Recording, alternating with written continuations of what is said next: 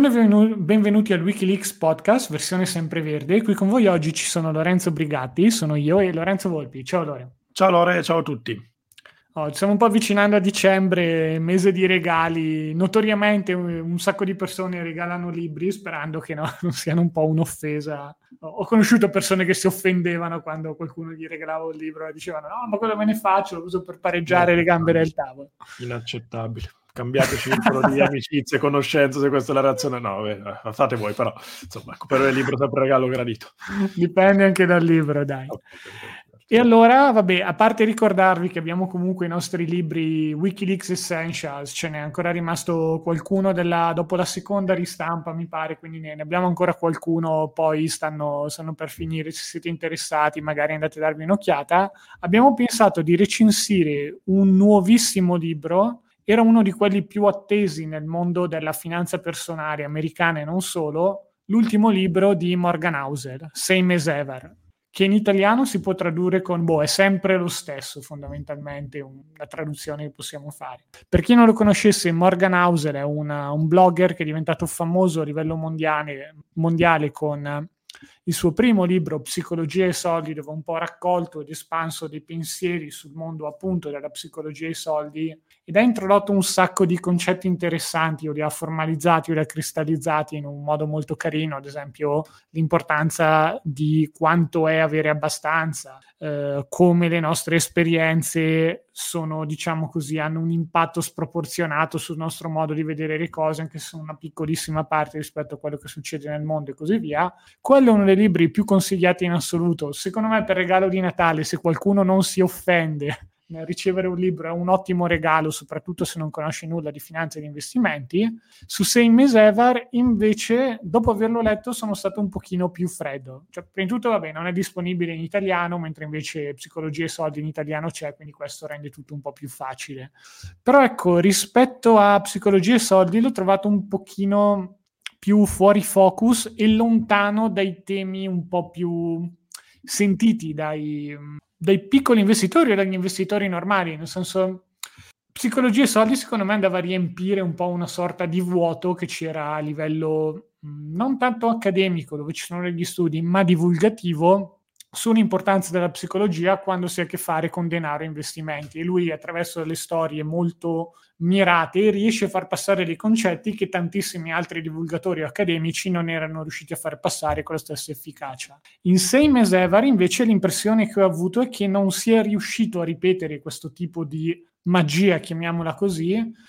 anche perché tanti dei concetti che riprende non sono magari originali o abbastanza originali come quelli che si trovano in psicologia e soldi, ma sono più un andare a riprendere e popolarizzare dei concetti che sono stati espressi da altri autori. Uno di quelli che ho rivisto di più, ad esempio, è Taleb, che abbiamo un po' analizzato in, in altri podcast, cioè sia quelli relativi ai suoi libri che proprio un po' in generale. Uno dei più grandi influencer prima che il nome diventasse tale del, del, mondo finanziario. Ecco, tu che impressione hai avuto del libro, Lore, prima di entrare a parlarne un po' nel, nel dettaglio? No, allora io devo dire che mh, mm, forse un po' più positiva nel complesso rispetto alla tua, però riconosco rispetto a quello che hai detto tu il fatto che avendo letto anche magari altri libri, l'altro, insomma, l'altro suo libro in generale, mh, altri testi di questo genere, più che altri testi, magari anche eh, frequentando abbastanza ecco, blog come il suo o comunque simili di questo genere, ecco, quindi di mh, divulgazione generalista vari, su vari aspetti di, insomma, di carattere finanziario, ecco, cioè, mh, non so, Collaborative Fund appunto, oppure ce ne sono insomma vari di questo genere, oppure magari leggere autori come eh, Jason Zweig, che per chi non lo conosce è un eh, giornalista finanziario che scrive principalmente per il Wall Street Journal. Comunque sia, diciamo che la, la divulgazione finanziaria di questo tipo, quindi ehm, da ecco, blog, contenuti di questo genere con indicazioni molto generaliste, è, è interessante, però è, è, faticoso far sì che mh, non, eh, non, non, si ripeta, magari non riprenda per forza ecco, concetti troppo, troppo diversi, troppo citati. Quindi da questo punto di vista forse mi viene il dubbio che il formato del libro non fosse magari il più adatto per questo genere di contenuti che si prestano molto bene ad essere ecco, articoli di blog e letture di questo genere, però una volta aggregati in un libro mm, ecco, forniscono un'esperienza un po' diversa. Poi è lui stesso a dare un'indicazione del tipo i capitoli possono essere letti anche separatamente perché sono storie a sé stanti, quindi da un certo punto di vista forse anche lui che invita a una fruizione simile a quella di... Mh, mm, ecco, come se fosse un blog trasposto su, su carta, quindi forse... Oh, questo anche... in realtà però l'aveva già fatto anche nel suo primo libro, Vero, Psicologia sì, soldi, allora... eppure... Mh, non lo so, pre, di nuovo, magari è solo un'impressione, ma se ad esempio Psicologia e soldi me lo sono riletto più volte, ho sempre visto quella sfumatura che magari mi era sfuggito, sfuggita, non sono così entusiasta di pensare a rileggere Same as Ever, anzi lo dico proprio in tutta franchezza, probabilmente non andrò a rileggerlo. Mm. Quindi... Eh sì, forse, allora forse l'aspetto quello che, che sottolineavi c'è un po' della dispersività maggiore. Ecco, se magari questa struttura c'era anche prima, comunque Psicologia dei soldi aveva un fulcro, un tema chiaro, poi gli articoli, insomma, i, capitoli, i paragrafi potevano essere anche a sé stanti, però di base un filo conduttore c'era. Qui sì, un po' di dispersività eh, c'è stato effettivamente, però diciamo che mh, mm, spunti interessanti quella da, da, prendere ci sono stati. Ecco, per me sì, è stata abbastanza assimilabile alla, magari alla lettura di articoli di blog che quindi a volte possono lasciare spunti più utili, a volte meno, però ecco, rispetto magari alla struttura di un libro che, non so, ricordi anche tra anni, che lascia magari principi indelebili, come non so, penso ai libri di Taleb, per esempio, che rileggerai mille volte, e, insomma, ecco, i cui principi di bene saldi in testa, qui magari un po' meno, però ecco, comunque sia... Le idee, idee interessanti ce ne sono, quindi ecco, andremo un po' a parlare di quelle.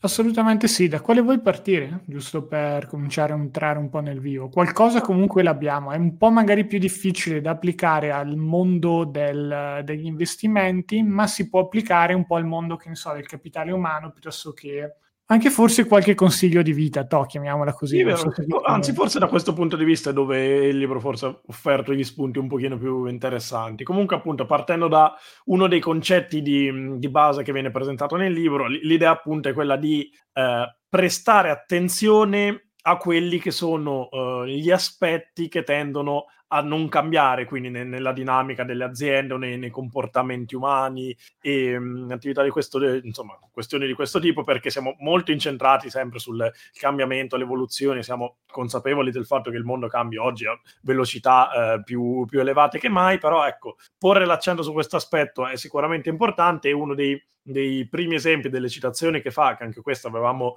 riportato spesso, non ricordo in quale podcast, ma ne abbiamo sicuramente parlato, è una citazione di Jeff Bezos di Amazon che eh, parlava appunto del fatto di preoccuparsi non tanto delle cose che cambieranno in, nei, prossimi dieci anni, ma di quelle che non cambieranno. E quindi per esempio essere certo del fatto che anche tra dieci anni i suoi clienti vorranno consegne veloci e prezzi bassi, quindi sicuramente concentrarsi in questo, in questo lasso di tempo nel mantenere, mm, important- mantenere molta attenzione su questi due aspetti, sicuramente è una scelta giusta, perché sicuramente sarà ecco, un aspetto su cui eh, insomma, non ci saranno differenze e quindi lavorare su quell'aspetto è sicuramente importante. Quindi principio di base è questo e l'idea più importante presentata dal libro è il fatto che l'aspetto, l'aspetto principale a non cambiare è quello, è il lato psicologico degli investitori, in generale l'atteggiamento, l'attitudine comportamentale degli, degli investitori. Ecco, anche da questo punto di vista nessuna novità speciale, però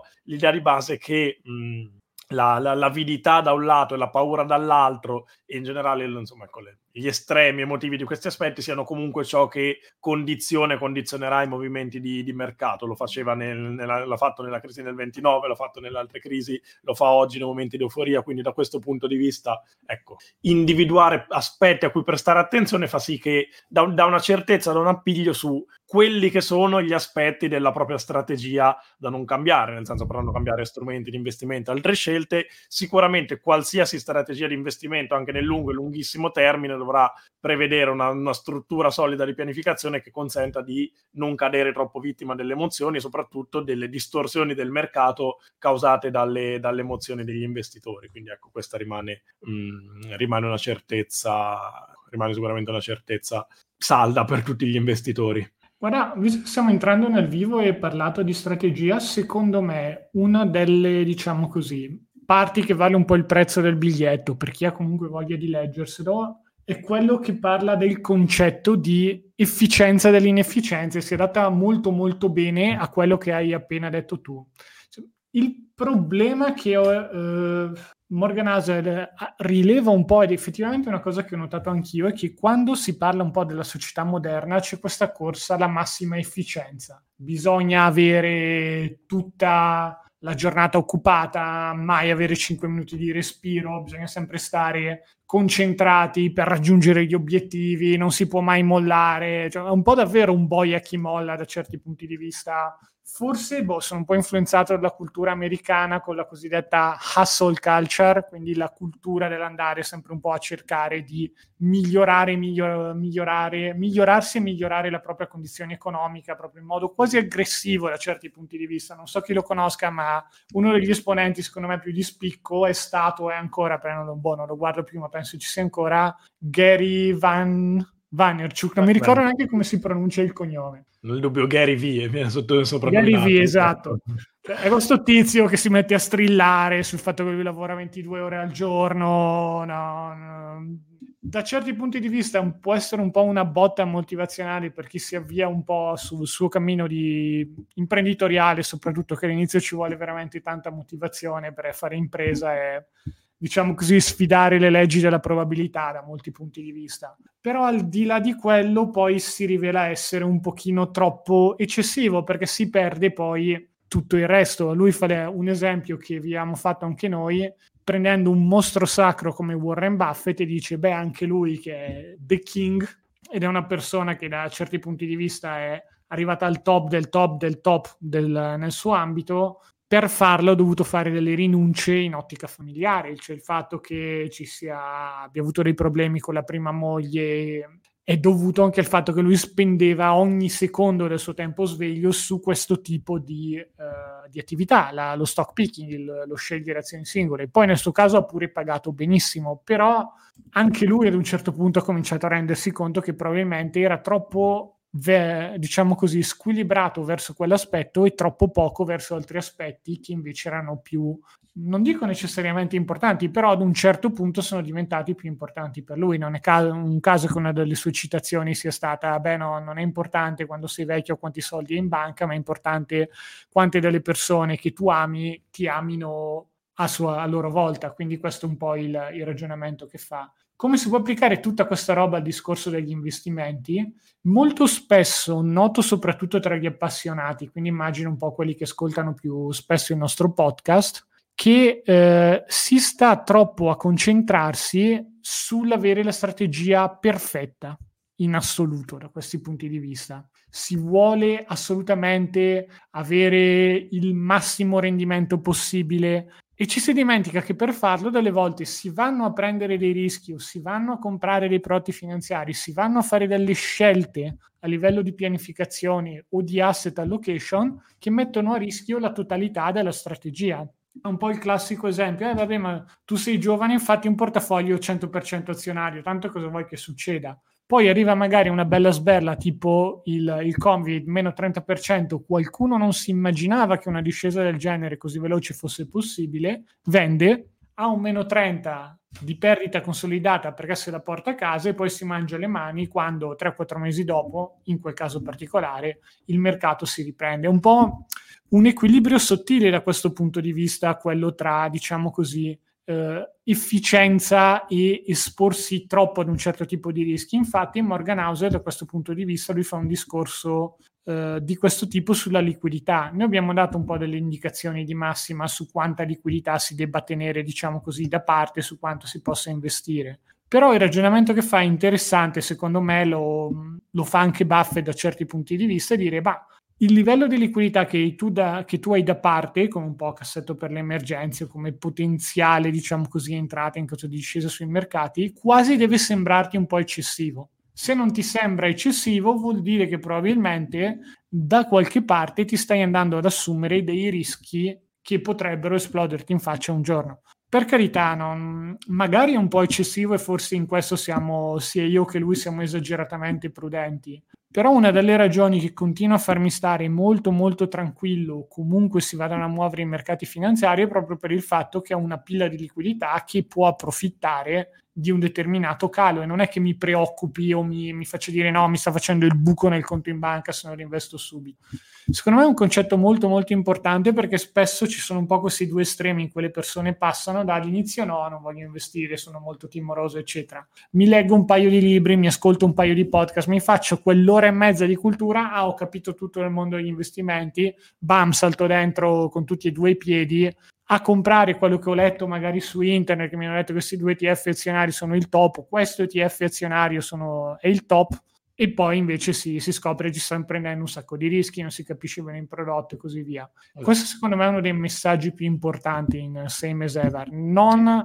avere, diciamo così, un... Um, troppo focus su un'efficienza che in realtà rischia di fare più male che bene. Un po' di ridondanza serve. Un altro di quei concetti effettivamente preso in prestito da Taleb però la, mm, è uno di quelli che ha reso in modo più carino, secondo me. No, sono d'accordo, più che mai perché mh, mm, uno, vabbè, sì, come servi giustamente tu il rischio di overconfidence sempre dietro l'angolo. Avevamo dedicato anche un podcast specifico all'overconfidence, ricordo che l'avevamo fatto con eh, i mercati a rialzo estremo nel, nel, momento di salita all'impazzata tra che market timing e, e, e derive di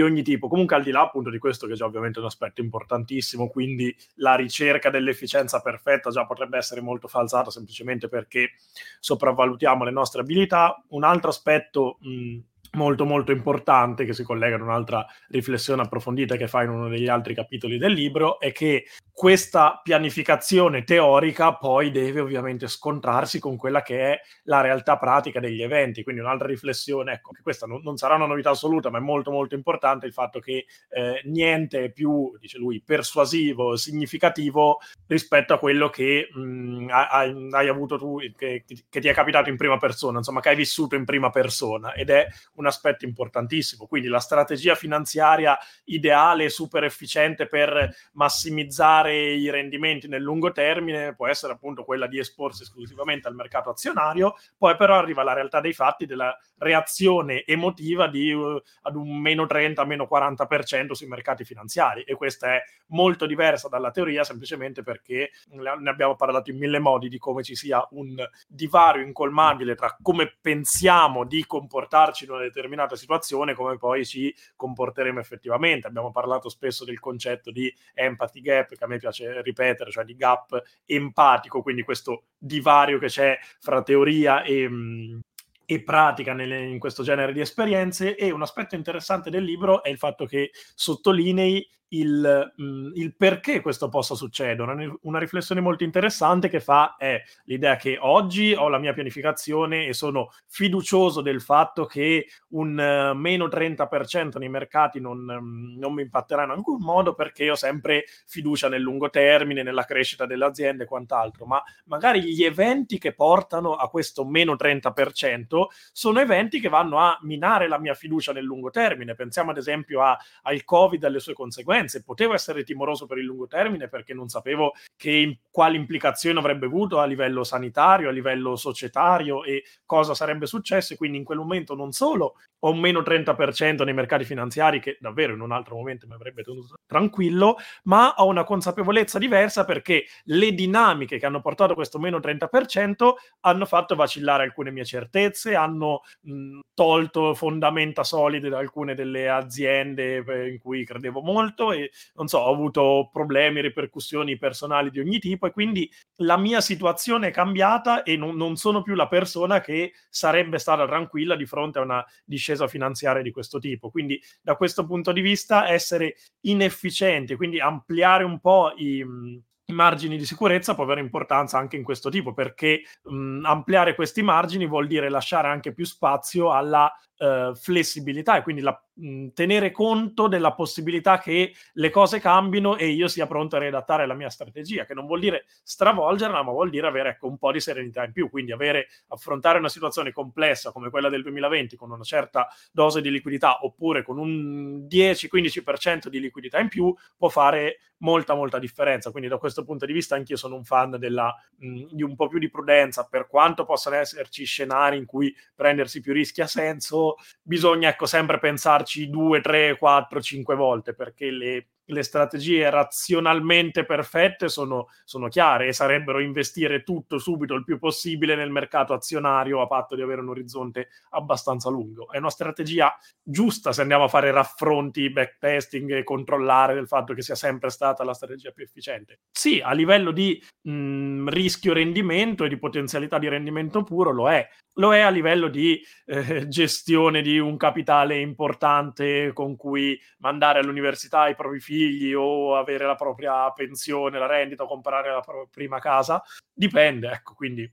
L'aspetto difficile magari è trovare qual è, quale sia il giusto bilanciamento di questa ehm, inefficienza, però anch'io ecco, condivido molto questo approccio, che non vuol dire per forza un invito alla prudenza e tenere tutto in liquidità e conti deposito, però vuol dire ponderare bene anche per la possibilità di cambiamento e lasciarsi la possibilità di essere flessibile, che è un altro degli aspetti in cui eh, insiste nel libro e insiste sul fatto che sia uno degli aspetti più importanti per, eh, per la pianificazione di lungo termine, perché inevitabilmente più allunghiamo il termine dei nostri investimenti, della nostra pianificazione e più eventi imprevisti capiteranno nel mentre, quindi dovremmo mh, allenare sempre di più la nostra capacità di ristrutturare e riorganizzare il nostro piano finanziario. Da questo punto di vista, chi parte troppo con l'idea di mh, efficienza e pianificazione perfetta e intoccabile, ecco, più, più si parte con questa idea, più sarà poi mh, difficile ri- riadattarsi in corso d'opera. Se poi questo è andato anche in combinazione con una overconfidence, con un eccesso di fiducia, ecco, allora lì,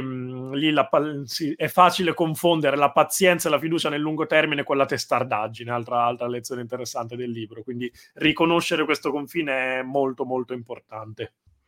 Eh sì, sono... questo secondo me è un po' il classico problema che hanno tutti i libri che tentano un po' di concentrarsi sulla parte psicologica, è che non, non si riesce a capire dove per ognuno di noi ci sia effettivamente quel momento in cui l'overconfidence cioè in cui diciamo così la sicurezza nei dati, in quello che si è letto, fatto e studiato, diventa overconfidence. La prudenza viene portata all'estremo e diventa vera e propria paura. Ci sono sempre le linee molto più sottili di quello che ci piacerebbe e purtroppo è un po' difficile capire quando si passa da una parte all'altra. L'unica cosa però che si può fare è un po' andare avanti e continuare a tentare, consapevoli che la, la perfezione non è mai raggiungibile però dall'altro lato io mi, mi dico, ma qui parliamo tanto di perfezione, efficienza e così via, e quando poi mi capitano di vedere certi prodotti finanziari venduti da, da certa gente che sono la peggio merda, e se mi perdonate il francese, mi dico, ecco, eh, un po' mi rincuorano perché dicono, boh, non riuscirò mai a fare una strategia perfetta, però fare una roba così brutta no, non riuscirei proprio a farla. Quindi da, da questo punto di vista c'è un po', diciamo così, un, un, grazie al sistema finanziario italiano tradizionale che ci fa sentire sempre un po' meno in difetto con, con le porcherie che, che va a vendere. Anzi, da questo punto di vista potrebbe essere carino fare un un mini riferimento al mondo degli incentivi, come abbiamo ripetuto più volte, tu e Andre avete fatto un bellissimo podcast sul tema, vi invitiamo ad andare a riprenderlo, li riprende anche Morgan Housel come una di quelle forze che non cambiano mai ed effettivamente è vero, nel senso gli incentivi rimangono una forza potentissima. Ne, ci pensavo giusto l'altro giorno in ottica consulenza finanziaria indipendente versus tradizionale. Una delle ragioni per cui secondo me c'è un serio rischio che la consulenza finanziaria indipendente, quindi quella che è molto orientata al consumatore finale, che cerca di proporgli prodotti efficienti, piani basati sui suoi obiettivi e così via. Uno dei rischi più grossi che questo tipo di consulenza ha nel non imporsi è nel sistema degli incentivi di chi ci lavora dentro. Perché parliamoci chiaro, nel mondo della consulenza finanziaria indipendente tendono a girare molti meno soldi rispetto a quelle della consulenza finanziaria tradizionale. Molto spesso le persone si pigliano una laurea, magari sono pure ascoltati il nostro podcast sul capitale umano, come massimizzare le entrate e così via, si fanno due conti e dicono ma perché io devo andare a fare il martire, a fare magari dei piani di investimento vendendoli comunque a un, a un, prezzo non troppo alto, magari onesto, tra virgolette, poi comunque faticando un po' a sbarcare il lunario, quando posso andare a, pen- a vendere la peggio merda per, presso una qualsiasi delle più grandi case di investimento, guadagnare quattro volte tanto lavorando un quinto del tempo, perché no? Ed è questo un po' pro- uno degli esempi pratici in cui il mondo degli incentivi ha un impatto enorme sulla vostra vita reale. Cioè, in tanti si chiedono, ma perché allora se gli ETF sono così buoni, se questo è così buono, non li usano tutti? Non li usano tutti perché tante delle persone che ci lavorano dentro ci perderebbero un sacco di soldi, dovrebbero lavorare di più, farsi di più il mazzo per natura l'essere umano, una delle cose che non cambia mai probabilmente, tendi ad essere pigro, fare cose con il meno sforzo possibile. Quindi se dicono a una persona vuoi guadagnare 20.000 euro facendoti un culo così 20.000 euro all'anno oppure vuoi guadagnarne 100.000 vendendogli la peggio merda, però devi lavorare molto di meno e guarda se te li giochi un po' e gli mandi l'agenda a fine anno va tutto bene. In tanti sceglierebbero l'opzione numero due, gli si può dare ragione, gli si può dare torto, ma è uno di quegli esempi come il mondo degli incentivi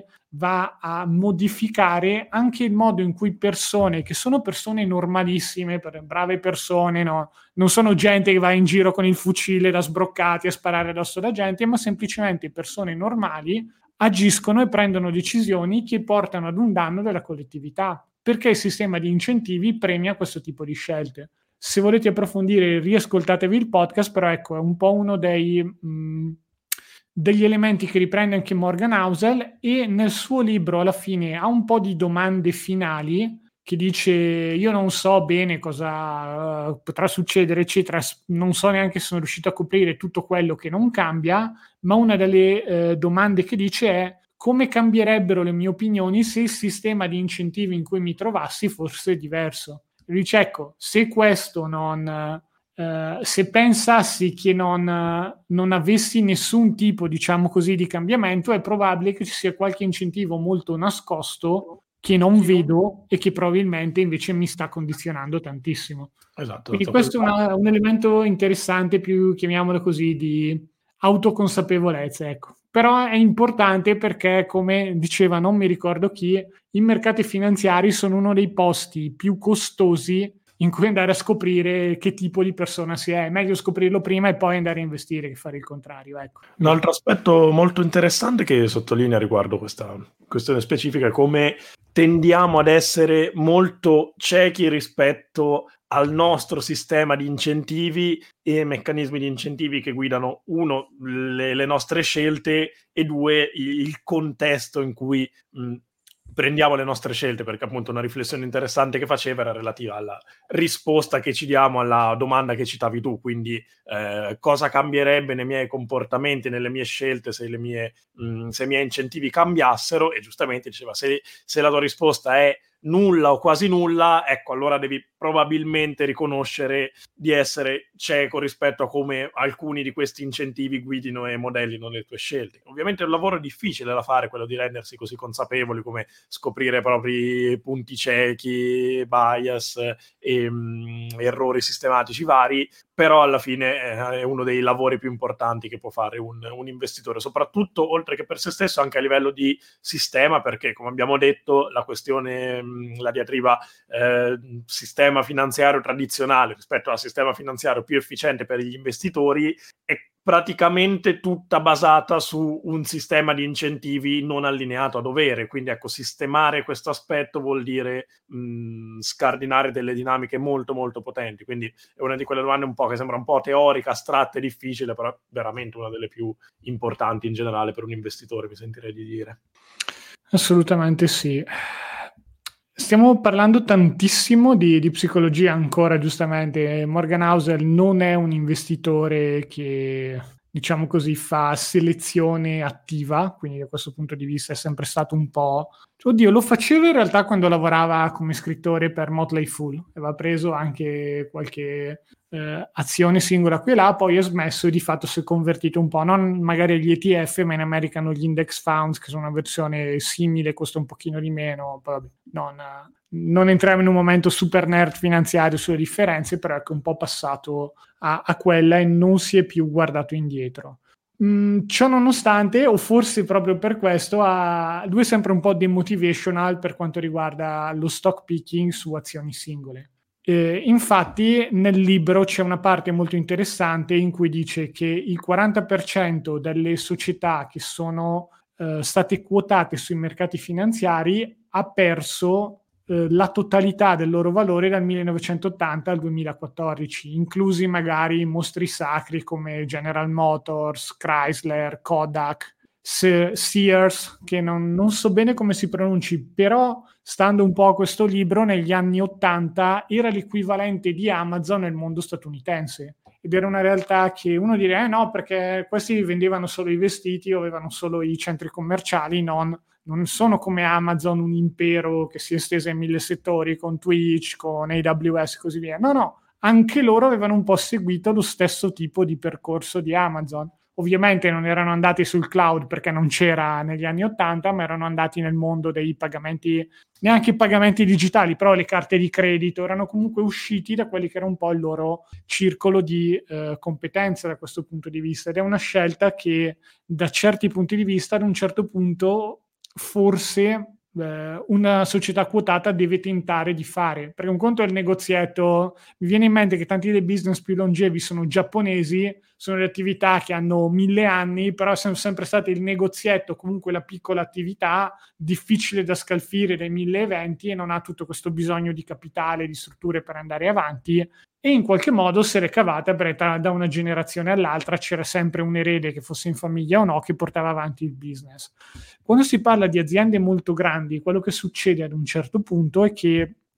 la loro capacità di crescere diminuisce perché altrimenti diventerebbero l'economia o comunque il settore in cui operano si satura e allora devono andare a cercare eh, fatturati, soprattutto utili soldi da far entrare in cassa in settori alternativi in cui non hanno tutta questa grande esperienza. Qualche volta può andare bene o possono addirittura creare nuovi settori, come ha fatto Amazon con AWS. Molte altre volte invece quello che succede è che queste aziende o falliscono perché non riescono più a eh, affermarsi in nuovi settori e in più cominciano a subire anche nei settori in cui sono forti la concorrenza di, di altre aziende, oppure semplicemente si mettono un po' a vivacchiare, quindi non riescono più a raggiungere questi grandi risultati che avevano raggiunto all'apice del loro splendore. Perché questo è così importante? Perché questa forma di mean reversion, ritorno alla media nel mondo aziendale, è un qualcosa che eh, fare, con cui deve fare i conti chiunque investe in azioni singole, mentre invece chi investe in ETF piuttosto che index funds, se non è in Italia, però immagino che il nostro pubblico sia principalmente italiano, non deve preoccuparsi troppo, perché come vi abbiamo detto mille volte, l'ETF va ad aggiornarsi automaticamente con quelle che sono le aziende più efficienti più interessanti in un dato momento. Non c'è da fare tutto quel lavoro di ok, adesso devo leggermi i bilanci di boh, Apple o Microsoft, ad esempio, per capire quando smetteranno di essere le due forze dominanti che sono adesso nel mondo tech e dovrò andare a indovinare chi sarà, quale sarà la realtà numero tre che magari oggi non è neanche quotata e sarà il, il nuovo padrone del mondo, chiamiamolo così. È un lavoro molto complesso, l'abbiamo detto mille volte, però ecco, un dato carino è un po' quello che vi abbiamo detto. C'è una grande, grande percentuale delle società, il 40%, che può perdere anche il 100% del loro valore in un arco di tempo di 30-40 anni, che sono quelli un po' in cui operano tanti investitori magari un po' giovani con l'obiettivo pensione. Quindi non è assolutamente uno sport facile anche fare il cosiddetto value investing un po' alla Warren Buffett. Cioè, non è un caso che lui sia uno che poi effettivamente quelle che gli hanno funzionato come Coca-Cola hanno un rendimento della Madonna, ma semplicemente cosa hanno fatto? Sono riuscite a rimanere vive per 40 o 50 anni. Esatto, esatto hanno so- soltanto, soltanto questo, esatto, è la, la capacità di eh, l'occhio per, per capire quale, mh, quali di queste aziende abbiano il, il, fossato economico, l'economic moat, si dice, quindi ecco, questa capacità di creare un divario rispetto alle altre e mantenere questo vantaggio, eh, ecco, se, se, è affinata come quella di Warren Buffett arrivano questi risultati, ma è veramente un, una delle capacità, delle peculiarità più difficili da ottenere perché è una, una, combinazione infinita di fattori e in tutti gli altri casi, appunto osserva Morgan House nel libro, il vantaggio competitivo mantenere un vantaggio competitivo è l'unica cosa più difficile di acquisire un vantaggio competitivo, mm. che è già uno sforzo ah, enorme. Altra frase quindi... che vale forse il prezzo del esatto, biglietto. Sì, sì, una, mi è piaciuta veramente tantissimo perché da un lato è già difficilissimo in partenza perché poche aziende sopravvivono a questo e riescono già a prosperare a sufficienza ed avere un vantaggio competitivo per un periodo e quando però poi arriva questo vantaggio, ecco, ovviamente le strategie poi diventano più pubbliche, vengono comprese, vengono mh, copiate e emulate da chi magari ha più mezzi e più risorse per metterle in pratica o, o, comunque un contesto più favorevole per metterle in pratica, si trova molta più ostilità, nascono molti più competitor ed è interessante da questo punto di vista il, mh, mm, il parallelismo che fa con, con, la biologia e in particolare con, la, eh, con le dimensioni, con le grandezze dei, degli animali, perché da un lato l'osservazione da cui parte è il fatto che tendenzialmente la natura dovrebbe privilegiare animali più grandi perché tendono ad essere ecco, più, più, forti e più in generale ecco, competitivi ne, nell'ecosistema. Il problema però è che poi questa grandezza pone, pone molti limiti e arriva un, un, tetto oltre la quale poi la, la, selezione naturale fa un, lavoro inverso perché ovviamente animali più grandi vanno a um, occupare più, più, risorse, tendono ad essere poi più uh, fragili rispetto ad altri eventi esterni e quindi ecco, man- mantenere questo, questo, genere di crescita poi diventa, diventa, difficile. La stessa questione con le aziende, la grandezza di per sé è un vantaggio perché ovviamente è, l'obiettivo, de- l'obiettivo finale dell'azienda, è quello, la capacità di produrre e generare più utili, dall'altra parte però emergono molti ostacoli e difficoltà in più e quindi mantenere le, l'equilibrio ideale di dimensione non è per niente facile andarlo a individuare è ancora, ancora più difficile. Quindi ecco, anche qui non è, non è, una novità, però lo stock picking continua ad essere estremamente difficile. Ragionevolmente sarà una di quelle attività che continuerà a essere difficile per, per molti, molti anni. Poi, Delle volte mi sembra che... il dubbio che ci stiamo accanendo più contro quello che contro il comprarsi immobili a caso, che comunque chiede molti più soldi ed è molto più... Da questo punto di vista è vero, è vero, forse sì. Cioè, il, rischio, il rischio di demonizzarlo troppo c'è, però diciamo che la, l'aspetto prioritario da mettere in pratica, allora, come sempre, partire dall'evitare gli errori più importanti, quindi evitare gli errori le, che, che possano portare in rovina. Quindi ecco, partire da questa consapevolezza semplicemente per non concentrare il, il 100% del, del capitale su azioni singole, su scarsa diversificazione. Quindi diciamo che questi appelli, queste indicazioni servono più a capire cosa non fare, ma poi da, da quel punto di vista sono, insomma, sono, d'accordo sul fatto che mh, ecco, ne, nella, giusta, nella, giusta, quantità di misure siamo i, i primi a parlare, insomma, a consigliare anche di quando possibile di dedicare una parte del capitale alla uh, speculazione in singole azioni, però ecco, è un monito utile per chi magari anche qui tende a cadere troppo nella, nella rete de, dell'overconfidence e pensare che lo stock picking da investitori individuali sia qualcosa di semplice, qualcosa di possibile da fare. Quello che è interessante è che gli investitori professionali tendenzialmente se la cavano peggio degli investitori individuali. Per quanto assurdo possa sembrare, un investitore individuale ha dei vantaggi competitivi, ossia il fatto di non dover rendere conto a, agli investitori del fondo, ad esempio, dei, dei, risultati, quindi poter essere più pazienti, poter gestire come si vogliono le proprie posizioni. Quindi in realtà,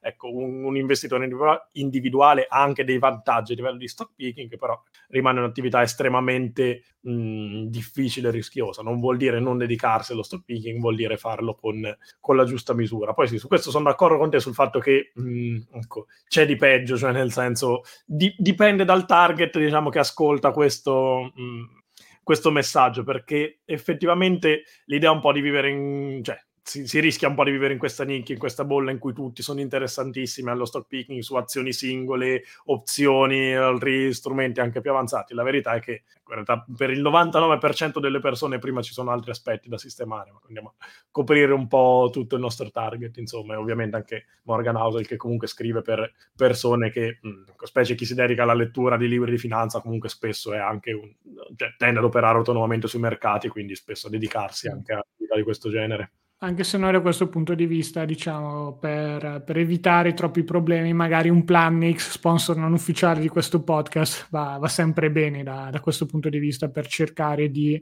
dare un po' di ordine alla propria operatività individuale. Quindi il nostro corso di pianificazione finanziaria, tra poco anche software, per ora software disponibile sui già clienti, ma di più novità in futuro, magari faremo anche un podcast dedicato, però beh, non è l'argomento di oggi, ma mettiamola così. Molto spesso voler fare da soli, quando i soldi sono pochi magari ci può anche stare, ma si arriva ad un certo punto in cui è sempre un po' più complesso gestire una certa somma in totale autonomia, lì forse è il momento di cominciare a selezionare i professionisti e a uh, o acquistare la conoscenza piuttosto che se si hanno i milioni andare proprio in consulenza finanziaria indipendente. Sono il primo ad augurarmi che il prezzo della consulenza finanziaria indipendente scenda nei prossimi anni e venga reso un po' più facile e fruibile, però ad oggi da consulente indipendente posso dire che non, mancano un po' le condizioni a livello burocratico necessarie. Vabbè, vabbè un'altra storia. Tornando al libro di Hauser, c'è la parte sul lungo periodo che a me è piaciuta tanto, perché ehm, di nuovo, forse sempre un po' la nostra bolla, però una delle cose che diciamo spesso, pur essendo vera, è ok, bisogna investire con un occhio al lungo periodo. Ed è uno dei concetti che tantissime persone non riescono a cogliere e a capire, perché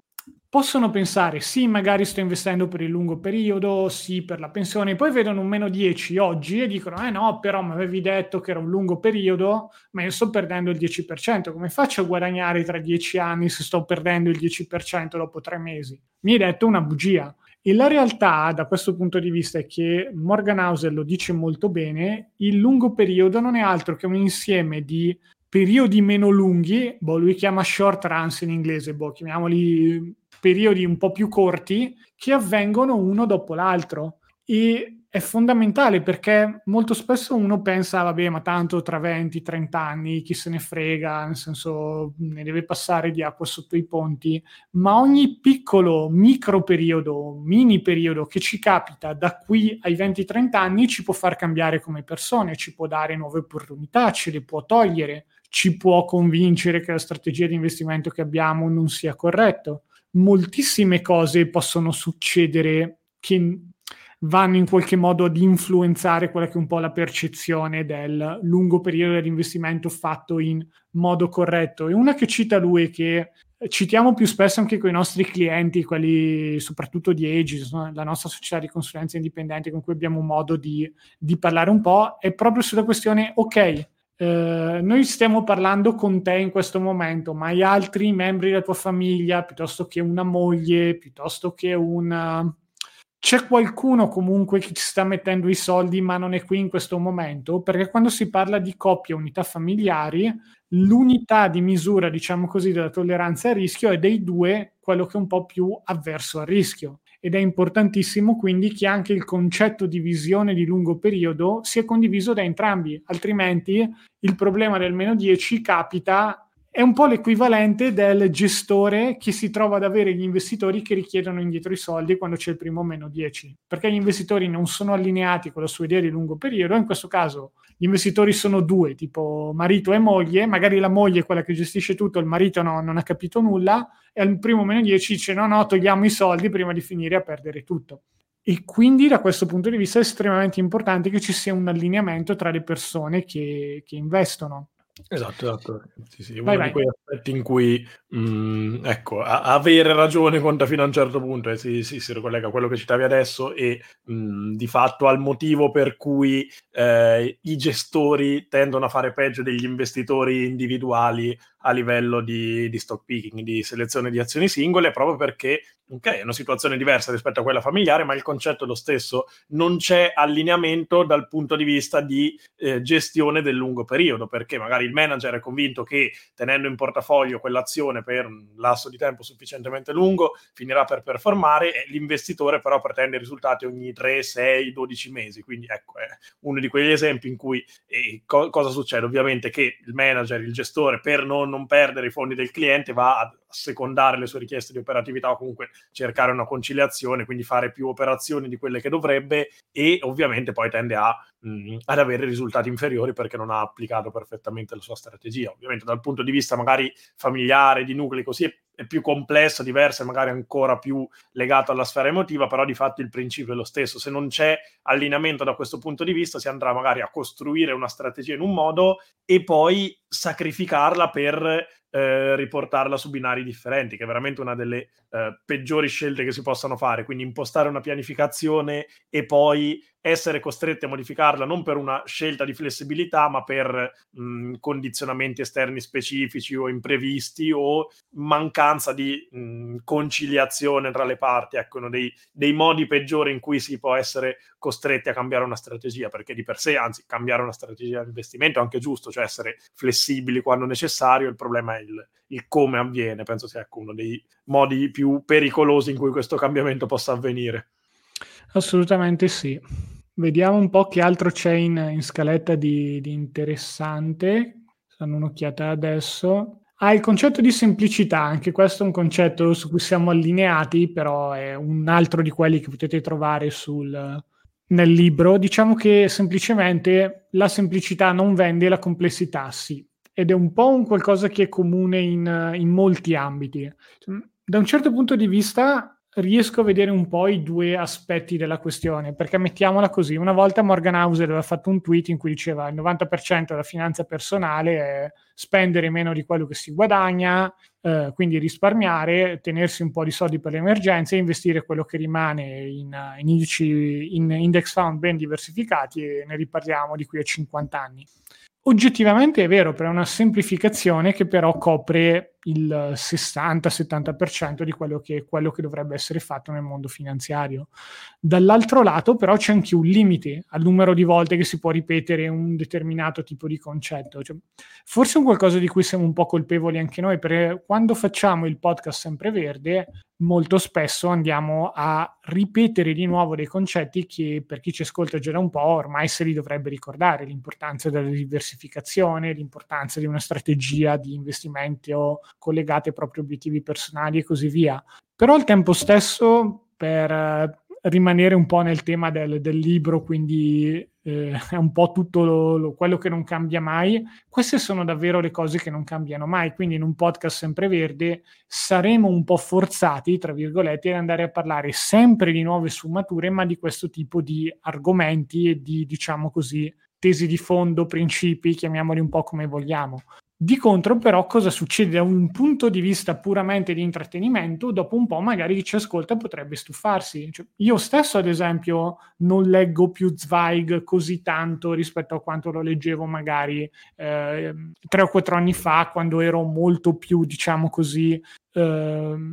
immaturo green, mi è venuta la parola in mente in inglese, ero molto meno preparato nel mondo degli investimenti. Poi ad un certo punto, ok, ho capito che questo è il tipo di principio che devo avere, questo è il tipo di mentalità, la cosa da fare più difficile poi è continuare ad applicarla, ma sentirmelo dire tutte le volte mi va ad aggiungere magari sempre un po' di meno. Dipende un po' dal tipo di persona, però ecco, questa è un po' una delle, delle situazioni eh, che può capitare in questo tipo di situazione. E il problema delle strategie semplici è proprio questo. Cioè, qualcuno può rimanere deluso, qualcuno può pensare, eh, ma come è tutto qui? Qualcuno può sentirsi dire sì, vabbè, ma ho capito, non è che ci vuole un chissà cosa per capire questo tipo di concetto, quando delle volte la difficoltà non sta tanto nel capire un concetto, ma nel metterlo in pratica in maniera ossessiva e costante. Sono un po' È arrivata questa mattina una mail di Andrea Giulio Dori che parlava di lui è molto preparato nel mondo della crescita personale, diceva boh, quali sono le cose che devono essere fatte, uno dei eh, diciamo così discorsi motivazionali migliori, mi pare, sto parafrasando, è dormire otto ore ed effettivamente è vero, cioè quando si dorme un numero di ore congruo, non devono essere necessariamente otto, magari qualcuno un po' di più, magari un po' di meno, la giornata il giorno dopo è davvero un qualcosa di molto diverso rispetto a quando si è lì e si è morti di sonno che si sta in piedi a caffeina. Cioè, non è un consiglio che uno lo guardi, ah, proprio straordinariamente complesso, non sarà la preparazione atletica di Cristiano Ronaldo piuttosto che un discorso di questo tipo, però è effettivamente un qualcosa che va a svoltare la giornata di moltissime persone che magari o snobbano il consiglio perché è troppo semplice e grave, oppure lo fanno un paio di volte e dicono, vabbè, ho capito, basta che mi sveglio un po' prima o vado a letto un po' prima, faccio i miei otto ore a posto, e poi lasciano che la vita di nuovo le allontani da questo tipo di abitudini. Quindi è un concetto estremamente importante e si riflette anche nel mondo degli investimenti, è una delle ragioni per cui, per tornare un po' anche al sistema degli incentivi, molte persone magari ad un certo punto faranno la scelta consapevole di andare nello stock picking o nella gestione attiva anziché rimanere nella selezione degli ETF perché dicono sì, ma io voglio sentire un po', diciamo così, di, di guizzo, voglio dimostrare a me stesso che sono più bravo, magari non di Warren Buffett, ma del, di mio cognato, del tizio con cui che, che scrive tutte queste puttanate o che ha il, il, video su YouTube dove racconta queste cose. Io posso fare meglio di così. C'è un po' questa componente di ego, magari delle volte va pure bene, oh, cioè, un trader non può essere privo di ego e così pure un investitore, serve un livello di convinzione per poter fare le scelte, soprattutto quando il mercato si sta muovendo in una direzione diversa. Però ecco, sempre un po' l'attrazione verso la complessità perché non si vuole qualcosa di troppo semplice che poi ad un certo punto, che piaccia o meno, finisce a far rima con noioso. Vero, sì. E guarda, c'è una frase veramente illuminante che in poche parole sintetizza pregi e difetti e incentivi e dinamiche di tutte queste mh, di questa sfida tra complessità e semplicità e parla di come eh, la, la, complessità dia un senso di controllo e questo è un aspetto importantissimo e la, la semplicità sia invece difficile da distinguere da, dall'incompetenza, dall'incapacità, dal non avere le, le idee chiare. Quindi ecco, da, da, questo punto di vista si osserva aspetti molto importanti. Da un lato perché il rischio di una strategia semplice è veramente quello di non sentirsi a parte abbastanza attiva della strategia. Abbiamo spesso, sparla- spesso parlato di anche activity bias quanto, per quanto riguarda il mondo degli investimenti, quindi la necessità di fare più azioni, fare più operazioni perché, perché altrimenti la strategia sembra troppo, ecco, troppo semplice, quindi non abbastanza strutturata elaborata per portare effettivamente a risultati. E sappiamo che in realtà questo è un errore perché eh, la maggiore azione per quanto riguarda gli investitori non si correla a migliori risultati, anzi è proprio il contrario, cioè uno dei motivi per cui gli investitori perdono soldi o comunque perdono una parte dei loro risultati è perché eccedono nell'operatività, l'effettuano nei momenti sbagliati, quindi appunto tendono a ridurre i propri risultati, però è una convinzione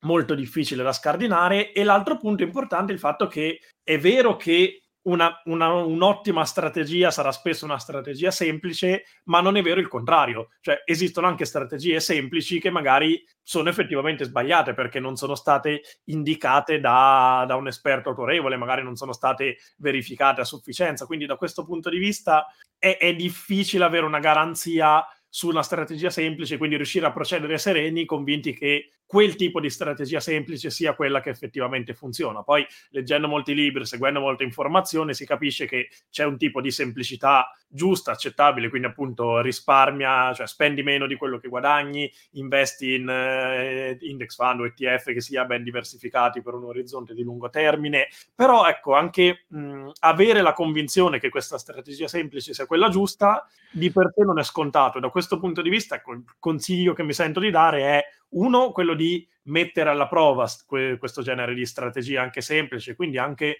mh, cercare, perché no, tesi contraddittorie punti di vista anche differenti rispetto a mh, quanto stabilito in generale, continuare a mh, leggere, formarsi per continuare ecco, a validare da una parte e provare a falsificare dall'altra queste strategie, perché se manca una parte di fiducia in questa semplicità, allora è una certezza che presto o tardi arriverà una ricerca di, diciamo, di evasione, quindi di fare qualcosa di diverso, di avere più operatività, di inserire più asset class all'interno del portafoglio anche quando sono sovrabbondanti, di, non so, inserire asset esotici di ogni tipo, cambiare operatività, perché la strategia semplice se, sembra, troppo, ecco, sembra troppo banale quando non c'è abbastanza convinzione e supporto a riguardo. Ma se... Lo vedo tanto con il pack questo che la gente dice ma come è tutto qui? Devi solo mettere un tot soldi ogni mese in due o tre ETF ben diversificati e basta. È qui il segreto della vita sì, cioè per tantissimi che hanno pochi soldi è quello, no, ma quindi ne devo mettere, se ne metto 2000 un mese, 1500 quello dopo, oppure si mettono, eh, ma quando c'è la discesa del 15% ci metto quei 500 in più c'è proprio questa, forse sì, dice proprio bene Hauser, questa voglia di riportare un po' di controllo a livello di... Se lo lascio andare così come una roba che fa solo due clic, boh, in realtà non, non lo sto gestendo bene però delle volte davvero un certo tipo di pilota automatico può fare meraviglie nel mondo degli investimenti, rimuovendo la parte emozionale che spesso è quella che purtroppo ci fa fare più errori. Non è da togliere nella vita, per carità, perché una vita senza emozioni rischia di essere una vita anche triste, ma nel mondo degli investimenti, se si vuole privilegiare il portafoglio, tenere le emozioni al di fuori di questo mondo può essere un'ottima idea, ecco, mettiamola così. Esatto, esatto, sì. Da questo punto di vista, ecco, uno step importante per me è quello proprio della convinzione nei confronti della, della semplicità, perché è proprio meno, meno facile e meno, meno appeal a livello di, di, di, di, marketing, appunto si vende peggio, come dice Morgan House, quindi ci vuole uno, uno, sforzo in più per affezionarsi alla semplicità, però poi effettivamente ripaga nel mondo degli investimenti, questo è comprovato, quindi vale la pena dare, dare una chance in più alla semplicità. Assolutamente sì. Ma ora vedo che siamo in chiusura, siamo ancora vicini alla nostra classica ora. il tolerance for bullshit non l'abbiamo ancora coperto in dettaglio, vero? Secondo me forse in ottica di capitale umano è il consiglio con la C maiuscola che una persona può, può, applicare da questo punto di vista. Ecco, questa è la classica cosa che se io avessi saputo quando ero piccolo, eh, probabilmente mi avrebbe davvero svoltato l'esistenza, perché fino a pochi anni fa, neanche quando ero tanto piccolo, tra l'altro, ma anche quando ero boh, post anni universitari o quant'altro, avevo sempre questa sorta di eh, intolleranza profonda per tutto ciò che è boh, bullshit. Eh, potremmo tradurlo come un insieme di burocrazia, inefficienza, svogliatezza, di cui a mio giudizio, soprattutto negli anni in cui ero in Italia, la vedevo ovunque, in ogni dove in Italia, mi faceva schiumare di rabbia. E la realtà è che però una reazione schiumante di rabbia con questo tipo di situazioni rischia di farti molto molto male a livello di carriera, perché dovunque tu vada nella vita, qualsiasi tipo di lavoro tu scelga, in qualsiasi tipo di nazione tu vada, esisterà sempre un livello di bullshit, di rotture di coglioni, o se vogliamo tradurlo in, in italiano perfetto, che ti dovrai trovare ad affrontare e se la minima rottura di coglioni ti dà fastidio e ti fa sbarellare, è estremamente difficile che tu riesca non solo ad essere un buon investitore, ma anche ad avere una buona carriera. Immagini ci sia il lavoro perfetto, però ecco, c'è il capo che è un testa di cazzo. E allora, boh, si va, ci si concentra solo sulla parte del capo un testa di cazzo, si va a litigare. Cioè, anziché dire, beh, è probabile o può essere che il mio capo sia un testa di cazzo, ma allora perché non imparare le strategie per gestire al meglio persone di questo tipo, specie quando si trovano in ruoli gerarchici, gerarchici superiori? Diventa davvero una situazione tossica e insostenibile dopo 3-4 mesi, va bene, si cambia, però cosa succede? Magari si finisce nel posto numero 2 e lì il problema non è più il capo che è meraviglioso, ma sono due colleghi. Cioè, e al di là del fatto delle robe un po' classiche da psicologia, se, sono, se continui a trovare tanti, tante persone che sono attaccabrighe o quant'altro, forse dovresti anche guardarti un po' dentro, c'è comunque anche questo lato che delle volte un certo tipo di problemi sono un qualcosa che devi imparare a gestire. Infatti, nella vita non è tanto togliere questo livello di rotture di coglioni, che effettivamente deve essere l'obiettivo finale, è impossibile. Più si toglie, più ci sarà sempre qualcosa che ci renderà di cattivo umore. Da un certo punto di vista, togliere le rotture di coglioni ci rende un po' troppo fragili se le togliamo davvero tutte. Però la questione è nel trovare un cosiddetto ottimo da questo punto di vista di livello di bullshit. Cosa vuol dire? A me pensare di avere a che fare con la burocrazia italiana fa ancora venire i capelli bianchi, quindi ho deciso di non avere a che fare il meno possibile se non sia strettamente necessario. Però per tutto il resto mi sono scelto una nazione che mi sembra un po' più gestibile da questo punto di vista, ma presenta tutta una serie di altri problemi, perché nonostante sia qui da un po' il polacco non lo parlo bene, ma preferisco questo tipo di rotture di coglioni a quelle che potrei affrontare, ad esempio, in Italia, avendo a che fare con un certo tipo di sistemi burocratici. Non è una scelta più giusta al 100%. Uno può dire, ma sei scemo, hai cambiato nazione solo perché stava sulle palle chiamare il, il, il tizio del, del, call center del gas. No, cioè, ci sono anche altri motivi, però nel senso questo è il mio livello di rotture di coglioni che mi sta bene, sono a posto così ed è un ragionamento che si può fare anche proprio a livello di carriera. Ci saranno dei pezzi che ti convincono meno, vi convinceranno meno di dove vi trovate adesso a livello di carriera, ma ci può essere un senso di missione o una motivazione forte, per qualcuno può essere i figli, famiglie, dover mantenere qualcuno, che fanno comunque andare avanti. Quindi anziché andare a cercare un po' la situazione perfetta dove non ci sarà mai nessun trigger, mai nessuna rottura di coglioni, come certe persone dan, dicono un po' di fare sui social il grido di qualsiasi cosa non ti piaccia sia tossica, trovare il livello di ottimo, di bullshit, di rotture di coglioni e poi andare avanti con quello. Quello secondo me è un consiglio davvero illuminante da questo punto di vista. No, Aiuta un po' a mettere in prospettiva un certo tipo di situazioni. Sì, sono molto d'accordo più che mai perché si collega, ecco, sì, a parte che ecco, più, forse più specificamente dedicato sia quanto riguarda capitale umano e carriera, ma in generale si collega molto bene alle considerazioni che facevamo in precedenza sulla ricerca dell'efficienza e quindi accettare che pur creandosi un contesto virtuoso, quindi avere un lavoro che piaccia, una famiglia equilibrata, una, una situazioni positive quanto vuoi, un, un'efficienza al 100% in tutti gli aspetti del mondo e della vita non sarà mai raggiungibile, quindi da questo punto di vista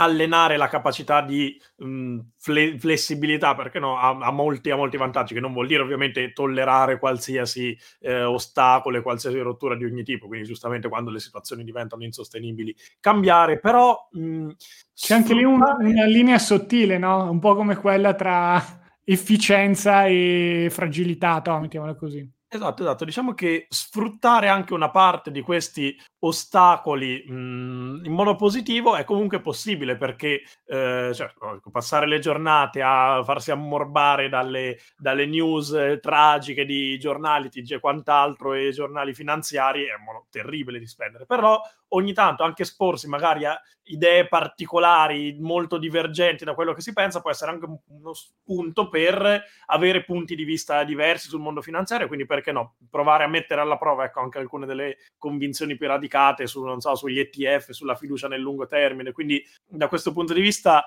è un pericolo che vedo molto spesso quello di tendere a epurare troppo le, le, opinioni diverse dalla nostra. E questo, specie per quanto riguarda l'ambito mh, formativo e di esperienza, secondo me è molto, molto limitante. E lo stesso vale anche per, per gli investitori. Quindi, ecco, accettare una parte di, eh, di bullshit, appunto, di ostacoli, di rotture, chiamiamole come le vogliamo, è utile ecco, anche per mh, crescere a livello di esperienza come, come investitori e perché no anche proprio nel mondo di eh, carriera lavorativa, impresa, capitale umano e quant'altro. Quindi sì, sono d'accordo che l'ho, l'ho, trovato un consiglio personalmente saggio di una persona ecco, matura perché uno dei, uno degli aspetti interessanti è che, almeno per me, insomma, questa intolleranza tende a essere un'indole con cui magari si nasce, si va avanti, poi si tende a smor- smorzare nel tempo proprio perché ci si, si rende conto che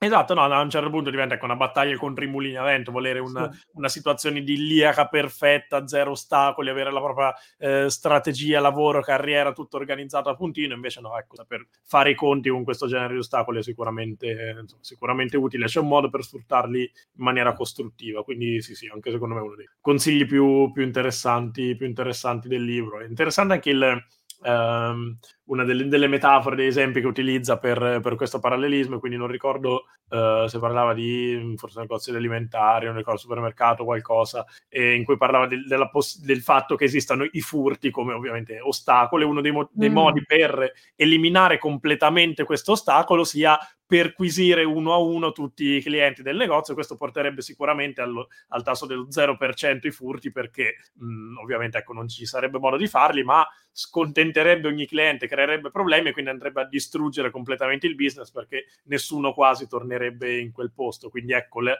la situazione, la percentuale ideale di, di, di furti paradossalmente non è lo 0% se questa costa, se questa limitazione poi costa troppo in altri, mh, in altri aspetti del business. È un esempio un po' estremo, un po' apparentemente assurdo, però ecco, secondo me spiega molto molto bene questo concetto. Quindi trovare questo equilibrio, che ovviamente non vuol dire lasciare eh, rubare impunemente chiunque entri nel negozio, ma ecco, significa trovare una soluzione che limiti il problema bilanciando anche il resto. È più facile a dirsi che a farsi, però è molto importante da abbracciare come principio, perché anch'io parlo da persona che ha un po' questa mh, tendenza all, all'intolleranza da questo punto di vista, quindi ecco, consiglio costruttivo sicuramente utile. Assolutamente sì, mi ci metto anch'io, quindi non so se sia una questione di nome che ci rende più intolleranti alla burocrazia un certo tipo di rotture, però ecco, per, per, chi fosse come noi ogni tanto contare fino a 10 e cercare di capire se effettivamente può essere un'occasione di crescita o se solo una, una rottura di palle gratuita può essere utile anche a capire dove si vuole andare un po' nella vita. Ecco. Va bene, direi che abbiamo un po', abbiamo un po esaurito il nostro tempo, siamo oltre l'ora, quindi mh, rispetto ad altri libri quasi mi viene da dire, boh, forse abbiamo detto, non so se sia presunzione, viene da dire, forse abbiamo davvero detto un sacco di concetti fondamentali, però ecco, se qualcuno vuole comunque andare a rivederle o riguardarselo, forse può trovare anche qualcosa che a noi ci è sfuggito semplicemente, quindi ci sono sì, degli altri... Tanti temi, quindi ecco, anche un po' difficile averne fatto un, un riassunto, un riepilogo, perché mm. veramente erano compartimenti stagni diversi, quindi ecco... Ah, una delle cose che ci eravamo detti in pre-registrazione, che è consigliato a tutti quelli a cui non piace Taleb, per lo stile che ha Taleb, molto Uh, diciamo così, antagonistico, un po' incazzato, sempre questa faccia così, però hanno dei concetti che vo- devono comunque devono, cioè chi sarebbe importante per loro assimilare come può essere il cigno nero, l'importanza di avere un certo tipo di processo che funziona la maggior parte delle volte, sono la quasi totalità delle volte. Hauser si fa, rifà molto a Taleb, ma si rifà in un modo molto meno arrogante e violento quasi con le parole, quindi per chi magari Mm, a chi non è mai piaciuto Taleb, però comunque in qualche modo potrebbe essere interessato, io penso che lo sia. A questo tipo di concetti Hauser è sicuramente ottimo, a loro super consigliato. Altrimenti, per chi non l'ha ancora letto, Psicologia e soldi io l'ho preferito, quindi andatevi a, a prendere quello se non avete ancora fatto, libro comunque carino. Va bene, dai, direi che da parte nostra è davvero tutto. Abbiamo un po' eh, analizzato quello che dovevamo anche in scaletta. Vi ringraziamo per l'attenzione. Vi invitiamo a venirci a trovare come al solito su tutti i nostri social, quindi pagina Facebook, Wikileaks Investimenti Finanza Personale, pagina Instagram. Eh, ascoltatevi qualche vecchio sempreverde. Sono buoni, sono buoni, invecchiano bene come il vino. Eh, canale YouTube. Noi siamo sempre qui, insomma. Grazie ancora per l'attenzione, grazie a te Lore per essere stato qui con me, è sempre un piacere, soprattutto quando si parla di libri, fare una bella chiacchierata. Alla prossima. Esatto, sì, seguiamo un po' i principi di, di Morgan Housel, anche noi ci focalizziamo su quello che non cambia per, per darlo come indicazione sempre verde. speriamo oh. sia stato utile e ecco, condivido, condivido, le indicazioni che, che, hai già dato e ovviamente se avete altri spunti per altri contenuti per il podcast, naturalmente ci scrivete a staff.lixinvest.com, ecco li raccogliamo, che sia anche per altri libri da recensire o in generale per altri temi che vi piacerebbe approfondire. Detto questo, ecco, abbiamo veramente detto tutto, vi ringrazio per la pazienza, per l'ascolto e ringrazio te per la chiacchierata puntata. Alla prossima.